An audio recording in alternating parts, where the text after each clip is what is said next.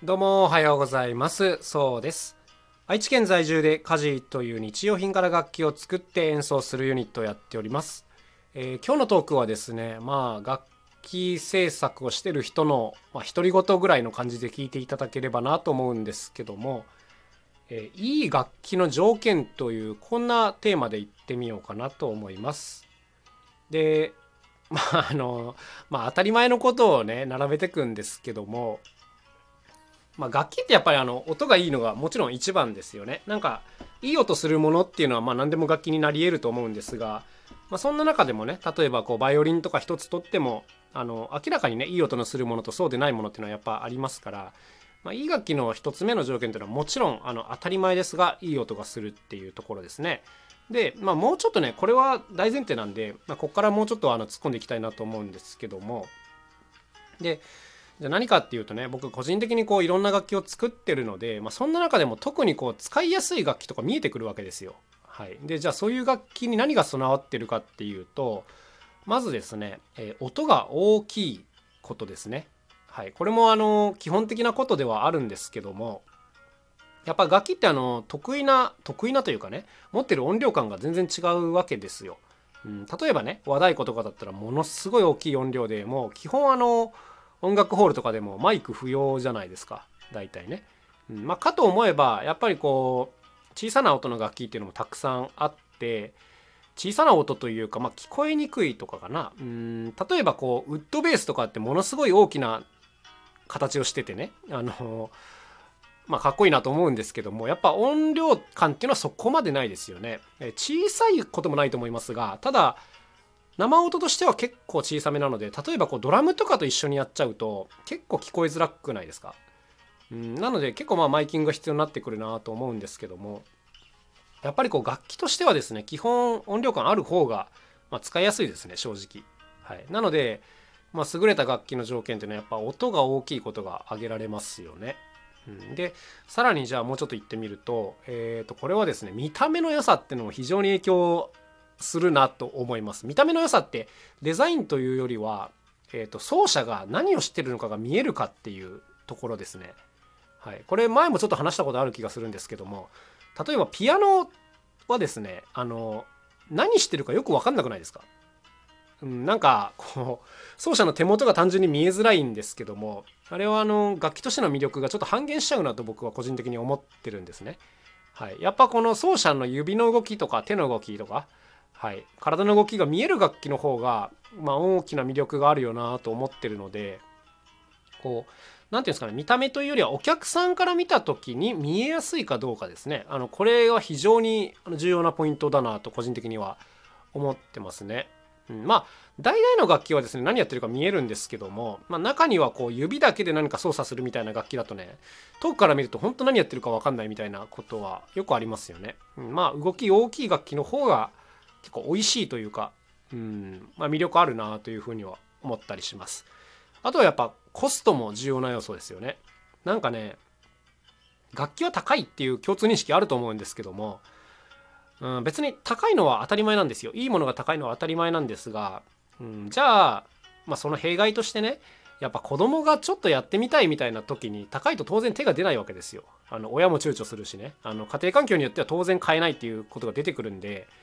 やっぱ高い楽器っていうのはそれだけ選択肢をこう狭めてしまっているっていうことだなというふうには思うので、個人的にはやっぱりですねコストはあの安ければ安いほどいいと思ってます。まあ、正直言うと、うん、だから、まあ、いい音がして安い楽器っていうのが優れた楽器だなとあの正直にこう思ってます。はい、高い楽器がいいわけじゃないっていうふうなとこですね。うん、あの高い料金がするのはもちろん仕方ないことなんですが、これ仕方ないっていうレベルだと思います。はい、まあ、これはねちゃんと作ってる人からすると怒られるかもしれないんですけど、まあ僕はねやっぱ子供でもやってみたいっていう時に手に取れるものがすす優れてるものだと思ってるので、ここはちょっと譲れないですね。はい、あとはそうだな、これあのちょっと賛否分かれるところだと思うんですけども、僕個人的にはですねあのキャスター履いてる楽器の方がいいと思ってます。あの要するにその携帯性というか可搬性がある楽器というところなんですけども、これがですね、あの僕らがいろいろ作ってきた中ではキャスターついてるかどうかっていうのは大きな実はポイントになってて、うーん、なんかね、明らかにやっぱついてる楽器の方が使いやすいですね。なんかな何かしらこう事情があってキャスターついてない楽器もあるんですけど、そういう楽器ってこうちょっと移動させるのにもね、人手がふたりとかさんにんとか必要になってくるんで、なんかこうステージで使うにもね、あのー、自宅とか、まあ、事務所とかで練習するにしても、まあ、何にせよこう扱いづらいっていうことがほとんどで、まあ基本一人でこうスッと動かせる楽器の方がまあ優れてるなとは思いますね。まあだからね、今その存在してる楽器ってほとんどがキャスター付きの台があると思うんですけども、うーん、まあでも楽器によってはやっぱこう何ていうんですか、一人ではちょっと動かせないみたいなものもあったりするじゃないですか。やっぱこれよりは当然その一人でスッと動かせる楽器の方がまあ優れていますよね。うん、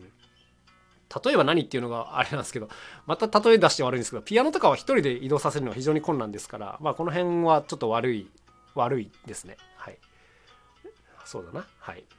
この、なんていうんですかね、過半声はなんかこう、ステージで演奏するためにはもうめちゃくちゃ重要なんですよね。だから、大きな楽器を作ってもいいんですけど、とにかくこう一人で弾き回せるようにしないといけないなというふうには、なんか本当に思いますけどね、設計段階からこの辺よく考えないといけないなっていう感じではありますね。はい、であともうちょっといきましょうか。そうだな、これは、まあ、これは当たり前のことを言うんですけども、えーと、音域の広さですね。メロディー楽器だった場合にあのどのぐらい高いところからどのぐらい低いところまで出るかっていうこの音域はもうめちゃくちゃ重要ですよね。あの基本的には広ければ広いほどいいっていうので間違いないと思います。ただしまあどんな楽器でもこう広ければ広いほど楽器自体が巨大化していく傾向があるので、まあ先ほどのその過半声とのバランスだなとは思うんですけども、やっぱりこうメロディー楽器として使うんだったらできれば いってんご オクターブぐらいは出てほしい、まず最低限、うん、であとはその楽器単体で和音とかまでやるんだったらまあにオクターブからさんオクターブ、にオクターブじゃ足りないな、さんオクターブぐらい出ると、はい、一応こうベースとかも担当しつつハーモニーもつけられるのかなみたいな気はしてますね。うん、まあさんオクターブ出る楽器っていうとかなり絞られてくるんですが、やっぱこうこのぐらい出ると楽器として非常に優れてるなというふうには思います。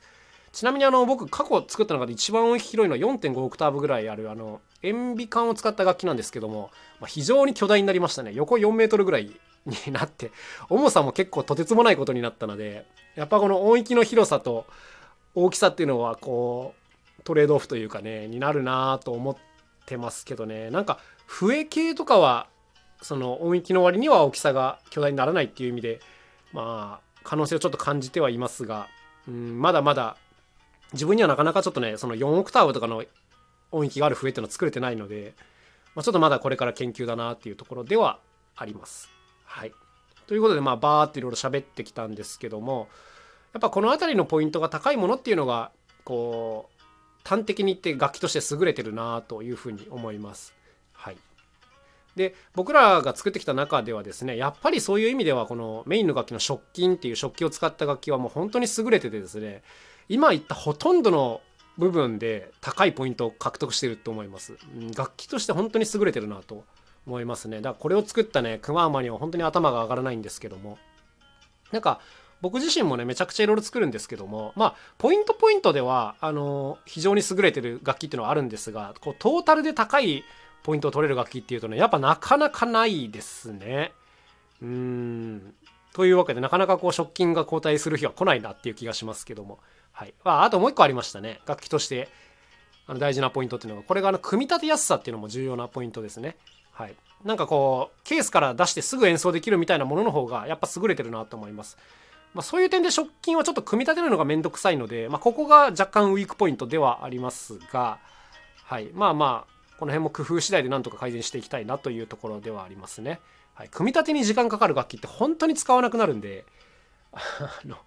これはね重要なポイントですね。うん、というわけで今日は、えーと、いい楽器の条件っていうのをまあつらつらと喋ってきましたが、はい、あのこれはですね結果論を言ってるのであって僕は別にこの高いポイントを取ろうと思って最初から設計するわけではないです。あのいろいろ作った中でトータルバランスが優れてるものがまあ、生き残るかなっていうそんな風に思っているというお話でございました。というわけで今日はこの辺で終わりにしたいと思います。また楽しい一日を過ごしてください。さようなら。カジノそうでした。